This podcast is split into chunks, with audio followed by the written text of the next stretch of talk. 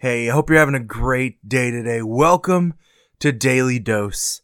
Hope you join us today as we dive into scripture and we take a look at what God's word has to say for us today.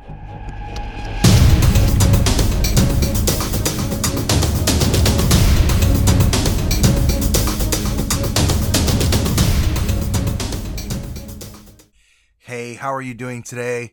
It is October 18th and welcome to Daily Dose.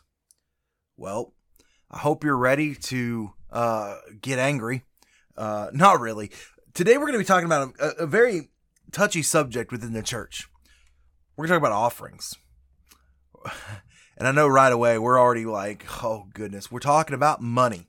You know, a lot of people, I don't understand how people try to distance the concept of money from the Bible because money is talked about so many times in Scripture. But today we're going to talk about generous offerings. And we're going to talk about something that really uh, is ch- should challenge our our concept and our mindset of giving. Charles Sweating said that it, for the Macedonian Christians, giving was not a chore but a challenge. Uh, it was not a burden but a blessing. Giving was not something to be avoided, avoided, but it was a privilege uh, that was desired among the people in the church. How did we lose that? How did we lose that to the point where now we think that giving is a chore, that giving is the dredgingest part of the church? In fact, I had a conversation uh, last week with a, an individual uh, who is considering coming to our church, and that was the first question that that he had on his mind was what was what he called it the uh, uh the fee.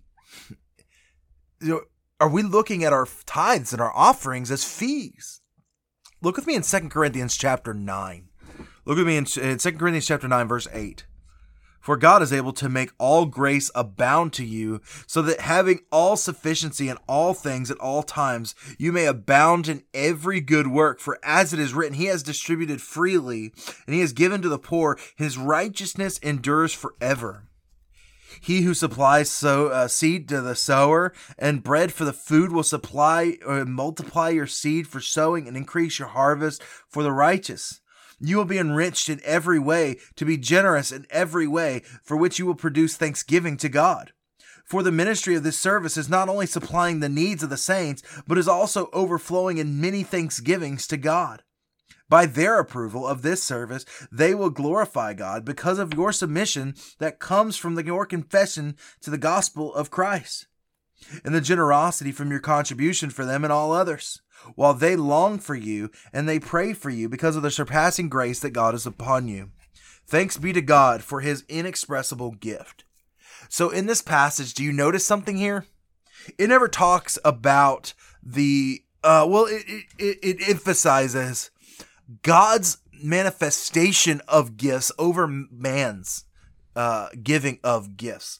Now, this is not to say that man should not be giving. What this is saying is uh, that it will produce thanksgiving.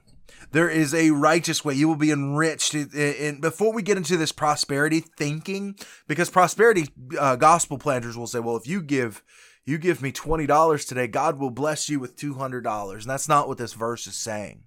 This verse is saying that when you support the ministry of God, you take part in the blessings of the ministry of the church. When you support the church, you take place in the blessings of the church. This is part of the reason why I love being a Southern Baptist is because we have what is known as the cooperative program. So we give a portion of our tithes and our offerings to what is known as the cooperative program. The cooperative program then gives those tithes and offerings to our missions, to ministries, to things, uh, in, in while we may not like the idea of not being able to see where that money goes, every time somebody comes to faith in another country, it is because of our cooperative program dollars that is given. Anytime we see these events and these massive revivals taking place in, in places like China and Ethiopia, it is because we can take place in the blessings that is what God is doing because of our cooperative program dollars. And so this is not a fee our tithes and our offerings should be given freely because we realize that, first off, it's not ours to begin with. God blessed us with this money. It's not a fee. Our tithes and our offerings tie it directly to our condition of our hearts. You see, Paul talks about this generosity that's given here about an important element of God's character because God is generous. And if we are striving to be more like God, we should be more generous. And, and, and it's simply like this. And I know, I know my, my, my, my deacons and my treasurers probably don't like me saying this, but it simply comes down to this if you are giving out of grudge, if you are giving and there is hate or there is bitterness or there is anything in your heart because of your tithes and your offering to Licking River Baptist Church, do not give because that is giving in the wrong mindset. That is giving with the wrong heart set. And yes, while we will take that money and we will use it for missions, for ministry, for things to happen within our church, in our community, it's not benefiting you. You see, our tithes and our offerings is an opportunity for you to worship God, to celebrate God, to produce many thanksgivings to God. He, he says, for the ministry of the service is not only the supplying of the needs of the saints in verse 12, he's saying that it's not just supplying what the, what the saints need, but it is also the overflowing of the thanksgiving of God. It is a worship of thanks to God. It is not about paying my paycheck. It is not about supporting the ministry. It is about thanking God for what He has given you and, so, and celebrating in the fact that you can take part in something larger than yourself. That is what your tithes and our offerings go to, to celebrate in the workings of the, the, the cooperative program and the workings of missionaries and ministries all over the world and here in Magoffin County. You know, when we fed the football team last week, that wasn't just a uh, uh, uh, uh, free thing. That costs money. We invest in our community so that we can see in those investments come to fruition in investing in people's lives. Because we Thanksgiving, we celebrate the Thanksgivings that God has given us. I hope you have a fantastic day, and I will see you tomorrow.